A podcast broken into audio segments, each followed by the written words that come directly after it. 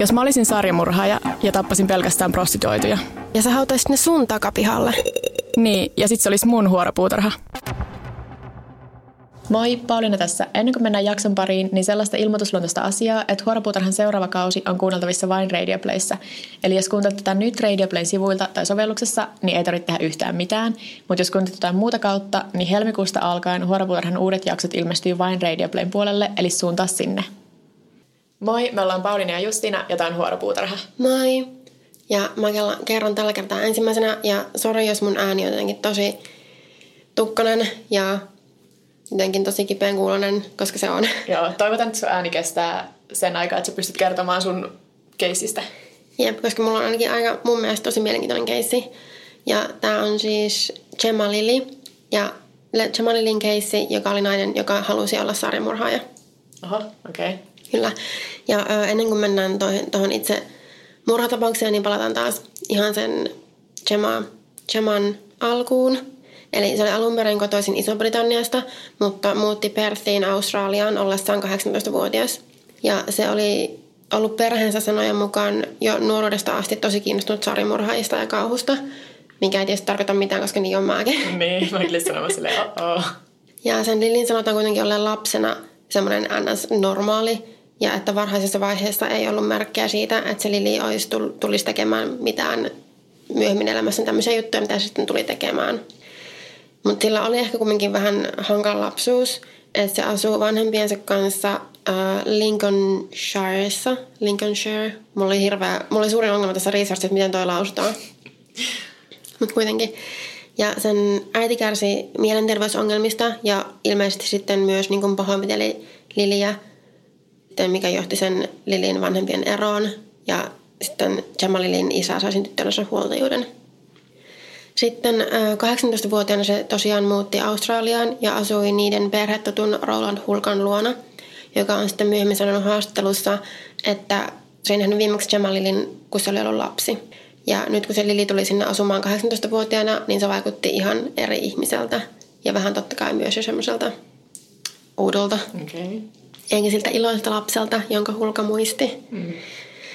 Ja ö, tässä välillä Lili oli opiskellut taidetta ja pelisuunnittelua ja se piti tatuoinneista ja moottoripyöristä. Ja sillä oli tosiaan pakko mielekkäuleffoihin ja sarimurhaajiin ja kuolemaan. Mutta nämäkin on vaan semmoisia, se, että oot kiinnostunut näistä asioista ei tarkoita, että oot sarimurhaaja. Mun nämä vaan kuulostaa tosi raflaavilta tässä. Et jos olisi ollut kiinnostunut korin punonnasta ja pitsin nypläyksestä, niin se kuulostaisi ihan yhtä kriipiltä tällä jälkeenpäin niin, mietittynä. Totta. Ja tämä Lili oli myös kirjoittanut kirjan nimeltä Playzone, joka kertoi sarimurhaajasta nimeltä SOS, joka oli ilmeisesti viittaus Son of Samiin. Eli Alkaa siis, kuulostaa tutulle. Onkohan mä lukenut tästä niinku artikkeli? Joo, eli siis tota, Son of Sam oli siis David Perkovich, joka oli amerikkalainen sarimurhaaja 70-luvulla. Ja tämä SOS-hahmo siis tässä kirjassa keräsi seuraajia ja kehotti myös niitäkin tappamaan. Ja tästä kirjaa kirjoittaessaan Lili käytti itsestään salanimeä Sin Demon – ja, okay. Mutta siis se kirjoitetaan joskus teille että... Joo, okei. Okay. Joo. Ja tämän kirjan voi mun mielestä edelleen ostaa ainakin e-kirjana Amazonista. Ja mua huvitti, koska mä menin katsoa sitä arvosteluja Amazonista. Ja siinä oli kaksi arvostelua, yksi tähti ja viisi tähteä. ja viisi tähteä oli, että tämä on ihan loistava, rakastan SOS-tappajaa. Ja se yksi tähti oli silleen, että joo, mä lataisin tämän kirjan, tai ostin kirjan vaan tämän Jamalilin keisin takia. Ja tämä oli vaan niin huono. Oh. Joo, ja sitten Lili oleskeli Australiassa työviisumilla ja se työskenteli kaupassa ja tuontiliikkeessä, mutta se olisi kuitenkin halunnut ihan pysyvästi saada, niin kuin, onko se oleskelulupa yeah. Australian tai niin kuin, muuttaa Australiaan ihan niin kuin, mm. pysyvästi asumaan. Joten mikä on tämä perinteinen klassinen suunnitelma, mitä tehdään, eli mennään naimisiin, mm. kun yritetään päästä johonkin asumaan pysyvästi. Joten luonnollisesti se piti paineiden Elm Streetillä teemaiset häät – koska sillä oli myös Freddy Kruegerin tämmöinen hirveä pakkomielle. Okei. Okay. Tavallaan mä haluaisin mennä, niin kuin, en, siis jos menisin itse naimisiin, niin en tällaisen, että mä haluaisin olla vieraana ehkä jossain tuommoisessa villimmällä teemalla pidetyissä häissä. Joo, mä näin kuvan niistä häistä, ne oli kyllä vähän ankeen näköiset. Ai okei, okay, no ei Mutta siis ei tässä vielä kaikki. Vaan tosiaan se meni naimisiin vuonna 2012 Gordon Galbraithin kanssa, joka oli siis homo. Ja totta kai sen avioliiton tarkoitus oli vaan niin kuin saada tämä Jamalili pysymään siellä Australiassa. Mutta sitten tämä Gordon kuitenkin teki itsemurhan vuonna 2014. Tästä ei oikein löytynyt mitään sen enempää tietoa, koska tämä ei varsinaisesti liity tähän keissiin. Ja varmaan nyt, jos se on tehnyt itsemurhan, niin läheiset on ollut sitä mieltä, että ei, ne halua liittää sitä sen kuolemaa tähän keissiin. Mutta siis jotkut lähteet sanoivat, että itsemurha, jotkut sanoivat vaan, että se kuoli. Mutta joka tapauksessa mä en sitten tiedä, vaikuttiko se miten siihen sen oleskeluun Australiassa. Koska siinä oli kuitenkin mennyt jo pari vuotta. Niin, olisi aika epäreilua olla silleen, ah, te menitte naimisiin, ja sitten silleen, ah, nyt kun sun kumppani kuoli, niin no sunkin pitää lähteä niin. maasta. Tai kuulostaisi aika karulta käytännöltä. Niinpä. Ilmeisesti se sai kuitenkin jäädä sinne. Niin, no, olettaisin. Sitten äh, Gordonin, Gordonin ystävien kautta Lili tutustui sitten semmoiseen nelikymppisen naiseen nimeltä Trudy Lennon. Ja ne ystävystyi tosi nopeasti. Ja sillä hetkellä Lennon oli aika huonossa taloudellisessa tilanteessa. Se oli ö, kolmen lapsen yksinhuoltaja, kun sen kihlaus oli just purkautunut vähän aikaa sitten. Ja sillä oli ilmeisesti aika huonot asuinolosuhteet. Ja sitten Lili tarjoutui majoittamaan Lennonin perheen sitten luonaan. Ja siis tässä vaiheessa se oli muuttunut pois sen perhetotun luota ja sillä oli ihan oma, oma asunto. Ja jo ennen tätä Lili ja Lennon oli chattailleet useasti ja jakaneet kaikenlaisia murhafantasioita. Ja Lili oli myös sanonut, että se haluaisi tappaa jonkun ennen kuin täyttää 25. Ja se oli tällä hetkellä, olisiko se ollut 22-23. Ja netissä Lili käytti nimeä SOS itsestään tai niin nimimerkkiä ja Lennon käytti nimeä Corvina. Ja se oli myös nimi, mitä se käytti, kun se oli aktiivinen niin kuin paikallisessa BDSM-skenessä. Ja sitten tämän Lilin ja Lennonin välille kehittyykin jonkunlainen dom-sub-suhde, missä Lili oli siis se dom, koska mm. sitten se korvi, korviina, eli Lennon niin kun, koki, että on itse hyvin sub, submissiivinen. Joo, piti vähän tavuttaa. sitten tosiaan aika nopeasti Lili ja Lennon alkoi suunnitella tätä thrill killiä, eli ne halusi tappaa ihan vaan sen tappamisen ilosta mm. tai jännityksestä. Ja vaan kolme viikkoa Lilin luona asumisen jälkeen nämä kaksi sitten katsoi olevansa valmiita. Ja Lili oli kertonut Lennonille netissä muun muassa suunnilleen suomennettuna näin, että Tunnen, että en voi levätä ennen kuin huutavan uhrin veri tai liha pulppua ulos ja valuu lattialle. En pysty sivuuttamaan tätä tunnetta, että maailma ei ole vain valmis minulle, mutta se myös odottaa minun olevan valmis. Okay. Eli ihan normisettiä. Ja uhriksi valikoitui sitten 18-vuotias Aaron Page, jonka Lennon tunsi entuudestaan, koska ne kävi samaa collegea. Ja tämä Aaron Page oli myös ystävystynyt Lennonin teinikäisen pojan kanssa. Ja ne piti sitä Aaronia sopivana ja semmoisena haavoittuvaisena kohteena, koska se oli aika pieni rakenteinen ja sillä oli Aspergerin oireyhtymä, mikä nyt ei sinänsä tarkoita, että se olisi jotenkin haavoittuvainen tai helppo uhri, mutta sitten nämä Lennon ja Lili ajatteli, että se olisi ehkä helpompi johdatella semmoiseen tilanteeseen, missä se voisi sitten saada surmansa tai missä se voitaisiin murhata. Sitten murhaa edeltävänä päivänä Lili ja Lennon kävi ostamassa muun muassa 100 litraa suolahappoa, jonka avulla se ruumis oli sitten tarkoitus hävittää. Ja ne osti muun muassa myös betonia. Ja myöhemmin naisten kotoa löytyi myös kattila, jossa oli sitä kyseistä happoa sekä lihanpala – mikä siis ei, ei kuulunut tälle uhrille. Niin mutta... olisi harjoitellut niin etukäteistä tuhoamista? Ilmeisesti se oli se tarkoitus, että vähän kokeillaan ja harjoitellaan, että mitä tapahtuu, kun lihaa upottaa tai niin. tämmöiseen happoon. Sitten murhapäivänä, joka oli siis 13. kesäkuuta 2016, Lennon houkutteli Aaron Pajicin mukaansa Lilin luokse, tai niiden, siis niiden yhteisen asuntoon. Ja tämä Aaron ilmeisesti luuli, että tarkoitus oli vaihtaa jotain pelejä Lennonin pojan kanssa tai asentaa jotain pelejä niin kuin tota, tietokoneelle tai jotain muuta tämmöistä vastaavaa. Mutta sitten heti, kun Aaron oli päässyt sisälle sinne asuntoon, niin Lili hyökkäsi Aaronin kimppuun ja yritti kuristaa sitä. Mulla ei ihan selvennyt, että millä, mutta ilmeisesti jonkunlaisella niin kuin, tämmöisellä narulla tai kaapella, tämmöisellä kumminkin terä, suht terävällä jutulla. Mutta se esine, mikä se olikaan, se katkesi. Ja sitten naiset kaatoi Aaronin maahan ja Lennon piti sitä paikoillaan, kun Lilli puukotti Aaronia kolme kertaa, eli kahdesti rintaan, ja kun siis kahdesti kaulaan niin kerran rintaan.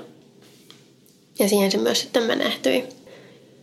Ja vaikka ne naiset oli suunnitelleet, että ne hävittää sen ruumiin suolahapolla, niin ne päätyi kuitenkin hautaamaan sen Aaronin ruumiin takapihalle.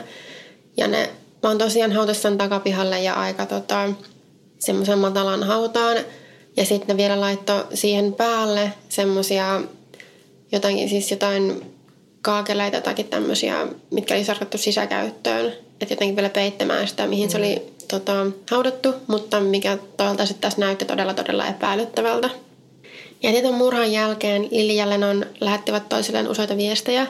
Eli Lili sanoi muun muassa, että se näkee ja tuntee asioita, joita ei ole ennen tuntenut, ja se on tosi voimaannuttavaa. Just. Ja Lennon sanoi, että tulee pelkäämään, mutta kunnioittamaan Lili, Lilitä, koska Lili on hänen dominsa.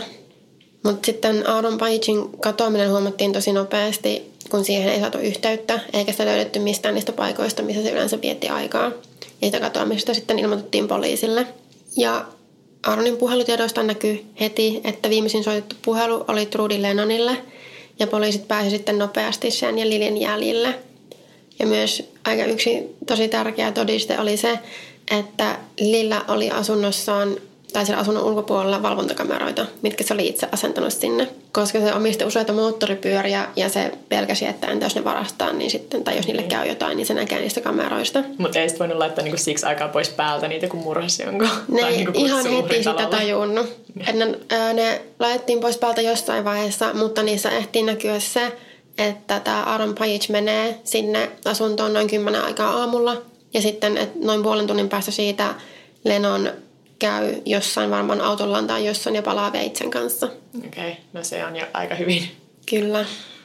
Ja sitten tämän jälkeen ilmeisesti ne laitettiin pois päältä. Että mm. tässä vaiheessa ne tajusi, että ei hitto.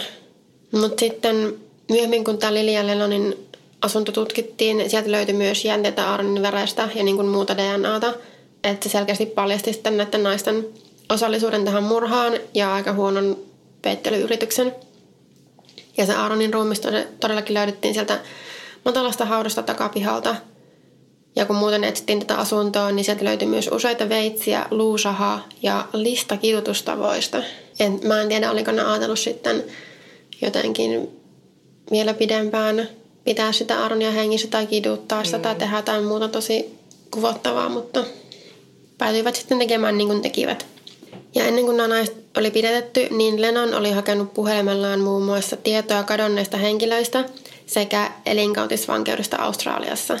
Ah, okei. Okay. Et ehkä se oli ajatellut, että mä varmaan jään kiinni. Niin, sillä tai... ei ehkä ollut suuret toiveet sitä kohtaa, että se säilyisi niinku salaisuutena niin. tai niinku selviämättä. Että oliko se vaan sitten niin sokeasti ja kyseenalaistamatta se, seurannut sitä domiaan, että oli niin kuin osallistunut mm. tämmöiseen. Ja Lilin hakusanoissa oli puolestaan taas viiletty kurkku. Okei. Okay. Että ehkä vain eri tavalla suhtautu näihin, mm. mitä ne teki. Ja pidätyksen jälkeen molemmat naiset sitten syytti toisiaan murhasta.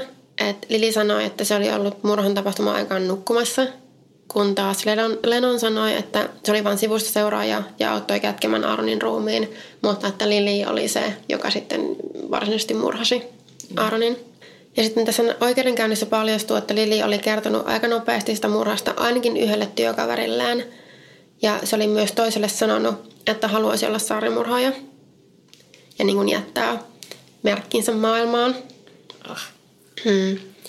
Ja se työkaveri, jolle Lili oli tunnustanut, että oli murhannut jonkun, niin sanoi, että se oli totta kai siis tosi järkyttynyt ja aikoi kertoa poliisille. Mutta sitten Lili oli uhkailut, uhkailut sitä ja vähän viitannut, että jos sä kerrot poliisille, niin voi olla, että mun täytyy sitten tehdä, niin kuin, hoitaa tämä ongelma pois päiväjärjestyksestä. Mm.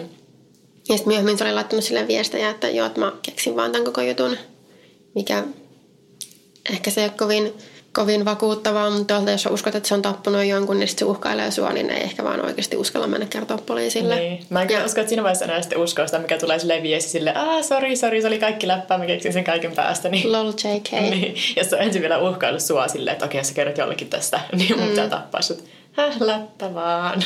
Mutta toisaalta tässä oli kyllä tosi lyhyt aikaväli, että ilmeisesti se kertoi sille työkaverilleen viisi päivää sen murhan jälkeen, mikä olisi ilmeisesti vaan kolme päivää ennen kuin se Aaronin ruumis löydettiin. Että tässä ei ollut semmoinen, että se olisi kuukausia miettinyt, että no menkö mä kertoa niin. poliisille, vaan se oli varmaan vielä aika shokissa, että mitä helvettiä tapahtuu. Mutta joka tapauksessa näiden naisten toistensa syyttelystä ja kertomuksesta huolimatta ne molemmat todettiin yhtä lailla syyllisiksi ja ne tuomittiin elinkautisiin ja mahdollisuutena päästä ehdonalaiseen 28 vuoden päästä. Ja tämän Trudy Lennonin kimppuun on jo hyökätty vankilassa, että sen päälle heitettiin kiehuvaa vettä. Ouch. Ja nyt se on tota, jouduttu sitten sijoittamaan semmoiselle osastolle, tai mitä ne, mitä ne onkaan, että jos se olisi sitten paremmassa turvassa. Ja mä vielä koitin googletella, että mitä Jamalilille kuuluu. Viimeisen uutinen, minkä mä löysin, oli se, että se oli vankilassa rakastunut johonkin toisen vankiin, joka oli myös murhaaja ja uusnatsi, ja että ne suunnitteli jopa menemänsä naimisiin. No niin, Että sellaista. semmoinen. Mut joo, olin mä jotain kuullut tästä, mutta en niinku ihan kaikkea. Joo, musta tuntuu, että tämä oli mulle aika uusi, tai mä ainakaan muistanut mitään tämmöisiä yksityiskohtia Joo, tästä. mä olin varmaan nähnyt vaan niitä otsikoita, missä oli just silleen murhaajista obsessoitunut nainen murhaa jonkun, koska mä aina silleen... Niin, koska tämä on kumminkin aika tuore tapaus, että Niin. 2016. Joo. Niin, mm, Mut siis mulla on yllättävän paljon samankaltaisuuksia tässä, mistä mä haluan puhua. vaihteeksi. Joo, mutta siis mulla on tosiaan tämä kuuntelijatoive. Mä ajattelin, että olisi hauska aloittaa vuosi niin kuin tämmöisellä. Ja tässä jaksossa mä haluan kertoa sulle Armin Maivesista, saksalaista kannibaalista. En tiedä, tunnistatko jo nimestä? Toi saksalainen kannibaali kyllä sanoo jo aika paljon. Joo. Mutta tosiaan Mais tunnetaan myös lempinimillä Rottenburgin kannibaali ja mestariteurastaja. Ja tämä on sellainen keissi, jonka mä muistan lukeneeni usein semmoisista listoista, missä on niinku faktoja, mitä et halunnut tietää, tai just semmoisia niinku pelottavia tarinoita vaan. Ja siis sä oot varmasti myös kuullut tästä, mutta voi olla, että tunnistat vasta sit, kun päästään niihin rajumpiin yksityiskohtiin. Niin. Että tässä on joitakin asioita, mitä sit ei voi unohtaa, kun on kerran lukenut. Mutta aloitetaan tämäkin kuitenkin taustoilla. Eli Armin Mais syntyi vuonna 1961 Saksan liittotasavallassa, tai tutummin Länsi-Saksassa. Ja Meisin isä jätti sen perheen jo Meisin ollessa tosi nuori, joten se äiti kasvatti sen yksin. Ja tässä on just sellainen kliseinen murhaajan huolestuttavan läheinen äitinsä kanssa piirre tässä tarinassa. Että yhden lähteen mukaan se Maivsi äiti seurasi poikaansa joka paikkaan myös treffeille asti, mikä ei ehkä ole niin kuin normaali äiti-poikasuhde. Mä haluan vaan tietää, että jos ne on mennyt treffelle vaikka johonkin ravintolaan, niin onko niinku tullut siihen samaan pöytään istumaan vai ollut parin pöydän päässä silleen kyttäämässä. Tuijottamassa ja kuuntelemassa vähän keskustelua. Niin. Ja Maivis on kertonut, että sillä oli ihan lapsesta asti jo paljon tosi vahvoja fantasioita kannibalismista. Että se oli esimerkiksi ka- 12-vuotiaana haaveillut siitä, että söisi ystävänsä, jotta ne olisi osa sitä ikuisesti. Että se oli aika yksinäinen lapsi ja sitten niin tämä oli se sen tapa diilata sen kanssa, että sen ystävät ei halunnut viettää sen kanssa tarpeeksi aikaa. Ja sitten tota, se, kun Mavsi äiti kuolee, se oli muistaakseni vuonna 1999, niin nämä sen fantasiat ottaa niin kuin vielä enemmän valtaa, että se omien sanojensa mukaan sen jälkeen tunsi olevansa tosi yksin maailmassa. Ja sitten se kannibalismi niin kuin liittyi siihen, että se oli ainut tapa, millä se keksi olla lähellä muita ihmisiä. Okei. Okay. Ja sitten vuonna 2001, kun Miles on 39-vuotias, niin se vie fantasiansa aktiivisemmalle tasolle. Se oli postaillut jonkin aikaa sellaiselle foorumille kuin Cannibal Cafe, joka oli kannibaliasta kiinnostuneille omistettu keskustelufoorumi. Joo, nyt selkeästi tämä on niinku se juttu, mistä mä oon oikeasti lukenut tästä aika paljonkin. Ja tässä on just niitä kohtia, mitä ei vaan niinku unohda. Mutta tosiaan Cannibal Cafe on, äh, se on nyttemmin suljettu, mutta sitä pääsee katsoa, jos haluaa mennä niin, niin kuin arkistoitua versiota. Mutta en mä nyt ehkä välttämättä suosittelisi, että mä itse mietin ehkä kolme minuuttia ja olin tämä riittää. Joo. Mutta se oli foorumi, jonne poistettiin semmoisia seuranhakuilmoituksia, joissa jengi joko ilmoittautui vapaaehtoiseksi uhriksi tai tekijäksi tällaiselle kannibaaliselle teolle, ja sitten yritettiin löytää sopiva match itselle, joka halusi samoja asioita. Ja helmikuussa 2001 Maves postasi oman tämmöisen seuranhakuilmoituksen, jossa kertoi etsimänsä hyväkroppaista 18-30-vuotiaista miestä teurastettavaksi ja syötäväksi. Se sai useita vastauksia, joista kuitenkin suurin osa lopulta aina peruu, että joskus oli, että vaihdettiin vain sähköposteja, ja se oli selvästi niin kuin joillekin ihmisille se fantasia niin kuin täyttyi jo siinä, että suunnitteli sen oman kuolemansa ja miten tulisi syödyksi, mutta sitten ei oikeasti halunnut toteuttaa sitä. Ja joskus ne miehet tapas, mutta niin kuin sitten tapaamisen aikana vaan päätyi siihen tulokseen, että ei me olekaan hyvä match. Et Maivis kertoi myöhemmin, että yhden tällaisen uhriksi halunneen miehen kanssa ne oli tavannut, lopulta päätynyt vain syömään pizzaa, juomaan kaljaa ja harrastamaan seksiä. Et sitä vaikea löytää sitä matchia selvästi. Niin kuin. Mä, oikeasti, mä, mä en tiedä, mitä mä sanoisin tuohon. Mä oon yllättynyt, että oli useita yhteydenottoja. Niin. Va- Ja totta kai, okei, jos ne- 2001 ja niin kuin, Niin. 2001, milloin internet ei ollut ehkä vielä silleen Niinpä. niin juttu. Ja tämmönen aika spesifi foorumi. Joo, siis mä en tiedä, oliko se niinku dark webistä, koska, no ei se varmaan voi olla, koska se löytyy arkistoista nytkin, mutta kuitenkin varmasti semmoinen, missä ei ihan hirveästi ollut käyttäjiä. Mm. Ja Saksassa vielä, eikä niinku Jenkeissä. Niin. Ja useita, jotka okei, okay, osalle sitten riitti vaan se, että vaihtoi niin. sähköpostia tai jotain, mm. mutta kumminkin tapasi myös useita joo. henkilöitä. Joo, joo. Mutta sitten lopulta löytyy se täydellinen match. Bernard Brandes, 43-vuotias insinööri Berliinistä, ja senkin kanssa nämä ensin vaihteli useita sähköposteja aiheesta ja mietti eri tapoja, joilla sen Brandesin voisi syödä. Ja noin kuukausi yhteydenpidon jälkeen Brandes matkustaa sinne Mavesin asunnolle. Ja okei, okay, tässä nyt sit, mä en tiedä pitääkö mun varoittaa sille, että tiedätte mitä podcastia te kuuntelette, mutta tässä kohta tulee sitten aika graafisia yksityiskohtia ja just tässä semmosia... puhutaan, jos tässä on puhuttu kannibalismista, niin, niin mihinkä, mihinkään suuntaan tämä on menossa. Niin. No ensin mies harrastaa seksiä, minkä jälkeen Brandes nielee ison määrän unilääkkeitä ja yskänlääkettä. Luultavasti tarkoituksena saada se rauhalliseksi ja myös lievittää kipua, koska seuraavaksi Mives leikkaa Brandesin peniksen irti veitsellä. Brandes yrittää ensin syödä osan sitä omaa penistään raakana, mutta se oli kuulemma liian ö, sitkeä. Joten Mives sitten yrittää kypsentää sitä paistamalla öljyssä paistinpannulla, mutta polttaa sen vahingossa syömäkellottomaksi. Jos me siis ollaan sitä mieltä, että se oli jossain välissä syömäkelpoinen se penis. jos, mä, jos me ajatellaan se ihan vaan sille, että okei se on lihaa ja milloin se on syömäkelpoista ja ei, niin sitten. Mutta no, toi on se yksityiskohta, minkä varmaan kaikki tai ainakin mä muistan, että se oli eka niin kuin raakana liian sitkeää ja sitten ne poltti sen silleen, niin. ei jumalauta. Äh, tässä vaiheessa Brandes menettää tosi paljon verta ja Miles sitten vie sen kylpyyn, jossa se antaa sen muutaman seuraavan tunnin aikana periaatteessa niin kuin vuota kuiviin rauhassa. Että se meni lukemaan Star Trek-kirjaa sillä välin, mikä on myös semmoinen jostain tosi tärkeä yksityiskohta, mikä on jäänyt silleen mieleen, kun tätä on lukenut silloin ekan kerran joskus. Mm. Mutta sitten kymmenen tuntia myöhemmin Brandes on vieläkin hengissä ja Miles ilmeisesti vaan kyllästyy odottamaan ja sitten se puukottaa sitä Brandesia usean kerran kaulaan. Ja seuraavaksi sitten pitäisi palotella ruumis ja jatkaa sitä kannibalismia. Ja yllätys, yllätys, Mivesilla on tätä tilannetta varten erikseen huone siellä asunnossaan, koska tämä oli ollut sen pakko mieleen tosi pitkään.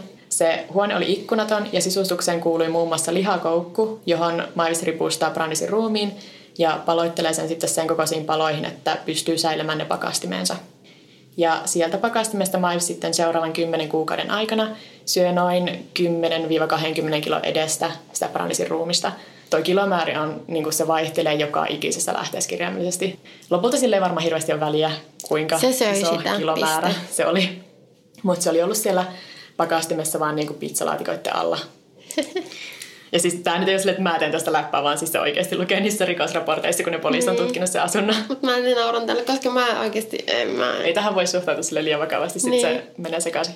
Mutta siis tässä on aika villiä, että meni melkein vuosi ennen kuin se Miles saadaan kiinni. Et Brandes oli kyllä ilmoitettu kadonneeksi, mutta Miles jää kiinni vasta kun se postaa sinne samalle foorumille uuden seuranhakuilmoituksen ja kuvailee siinä yksityiskohtaisesti, mitä oli tehnyt Brandesille.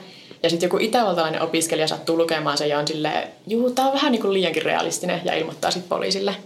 Mutta se oli siellä foorumilla kuitenkin itsekin. Niin, mutta olihan mäkin vähän aikaa. siis kun mä olin te- tutkimassa tätä. niin en mä tiedä, oliko se sitten myös semmoinen just vaan niinku... Tai tapas, jos sillä on joku fantasia, niin no mikä niin. siinä antaa mennä. Niinpä. Mutta se kumminkin se kirjoitti tosi, siis se periaatteessa tunnusti täysin, mitä se on tehnyt. Joo. Mä en tiedä, oliko se vasta, että se ei vaan välittänyt, tai sitten se 2001, niin luuliko se, että poliisit ei lukisi sitä? Tai, niin kuin, että se, tai se halusi vaan niin kertoa, että mä pääsin toteuttaa niin. ihan täysin. Ja sitten kun siellä kyllä myös oli niin kuin, fantasioita, et, niin kuin, ja silleen kuvailtu, että mitä oli mukaan tehnyt ja ne oli keksittyjä. Mm. Mutta sitten tässä tämä joku ulkopuolinen oli sitä mieltä, että joo, tämä on nyt liian yksityiskohtainen ilmoittanut sitten poliisille. Ja sitten 11. joulukuuta 2002 poliisi tekee kotietsinnän sinne Milesin kotiin ja löytää pakastimesta Brandisin jäänteet. Ja sitten se löytää asunnosta myös videon, jonka se pari kuvasi siitä murhasta. Eli, Aa, ne videoikin sen. Joo, että sitten hirveästi ei ollut enää niinku mahiksia kieltää, että mitä on tapahtunut. Mm. Ja Miles ei oikeastaan niinku yrittänytkään kieltää syyllisyyttä, että se vapaaehtoisesti kertoi poliisille, että ne löytäisi Brandesin ruumiit sen puutarhasta, tai niinku luut, koska ei sitä ruumista muuta hirveästi ollut jäljellä, kun oli sillä pakastimessa. Ja sitten muutenkin se suhtautui aika suostuvaisesti kaikkiin tutkimuksiin ja kertoi heti, että mitä oli tapahtunut. Mutta sitten oikeudenkäynnin valmistelu menee aika kauan, osittain koska Maivisin tietokonetta läpikäydessä sieltä löytyy ihan älyttömät määrät videoita, joiden uskotti olevan aitoja snuff-filmejä, eli siis elokuvia, joissa oikeasti murhataan ihmisiä, jotka sitten piti käydä läpi, että varmistettiin, että oliko ne aitoja vai ei. Voi niitä poloja, jotka on käynyt ne läpi. Niinpä. Mä aina välillä mietin semmoisia sitten kans niinku, ä, lapsipornokeisseissä. Niin. kyllähän on niinku pakko käydä läpi, että niinku, koska sitten voidaan tunnistaa uhrit ja semmoisia, mutta – ei ole varmaan ihan helppoa homma. No ei. Tammikuussa 2004 Miles tuomitaan alun perin vain taposta ja vain kahdeksan ja puolen vuoden vankituomioon. Tähän tuomioon vaikutti se, että Brandes oli itse suostuvainen tähän tekoon ja tietoinen siitä, että mitä tulisi tapahtumaan, ja se, että teknisesti kannibalismi itsessään ei ole laitonta Saksassa. Onko se vieläkään? En tiedä. Mä en löytänyt tästä tarkkaa tietoa. Niin mä just mietin, tai tuli tuossa mieleen, että tota, jos sä tapaat jonkun, mutta se toinen on silleen, että joo joo, että tää on ihan selvä homma ja sulla mm. on mun lupa ja niin poispäin, niin voiko se olla, en mä tiedä. Niin siis, tähän, siis suuri osa keskustelusta tämän keissin ympärillä nimenomaan on siitä, että entä jos toinen haluaa tulla tapetuksi, niin No, mutta kuitenkin vuotta myöhemmin oikeus katsoi, että se tuomio oli liian kevyt ja että itse asiassa Miles pitäisi tuomita murhasta eikä vain taposta, joten järjestetään uusi oikeudenkäynti. Ja lopulta toukokuussa 2006 Miles tuomitaan murhasta elinkautiseen, jota se tosiaan istuu tälläkin hetkellä. Ja siellä vankilassa Miles on työskennellyt kirjastonhoitajana ja siitä on tullut kasvissyöjä.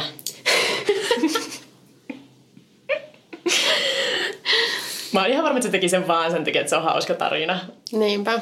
Mut. Ehkä se oli silleen, siis totta kai mulle tulee kaikki niinku Hannibal Lecter itse mm. tästä mieleen, mutta se oli silleen liian snobi jo silleen, että ei, että mä suostun syömään vaan Joo. ihmislihaa. Sitten oikeudenkäyntien jälkeen sitä miesten kuvaamaa videota ei ole julkistettu tietenkään. Mm. On itse asiassa huhuttu, että se olisi tuhottu kokonaan, että ei niinku tulisi copycat murhaajia. Ja mä tiedän, että netissä kiertää neljä screenshottia, joiden sanotaan olevan sitä videolta, mutta mun tietääkseni niiden aitoutta ei ole koskaan todistettu. Eli mä veikkaisin, että ne ei ole aitoja, koska tämä on just semmoinen, mitä ihmiset haluaa sitten tehdä.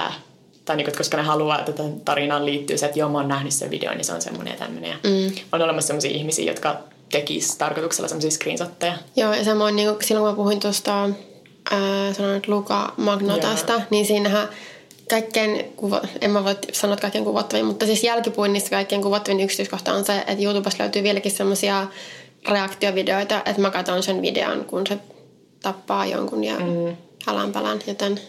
Tässäkin monessa artikkelissa, minkä mä luin, niin mainitaan, että koska sitten oikeudenkäynnissä oli toki käytetty sitä videota niin kuin todisteena, niin sitten ne, jotka oli ollut siellä, mä tiedän, onko Saksassa valamiehistä vai olisiko ne sitten ollut muuten vaan niin tuomaristo, mm. niin ne oli sitten hakenut niin kuin psykologista apua sen jälkeen, kun ne oli joutunut katsomaan pätkiä sitä videosta. No ihan ymmärrettävää. Joo, mutta sitten tosiaan just tässä keisissä paljon keskustelua herättää se, että onko se elinkautisen arvoinen rikos, jos se uhri itse haluaa kuolla ja tulla syödyksi. Mm.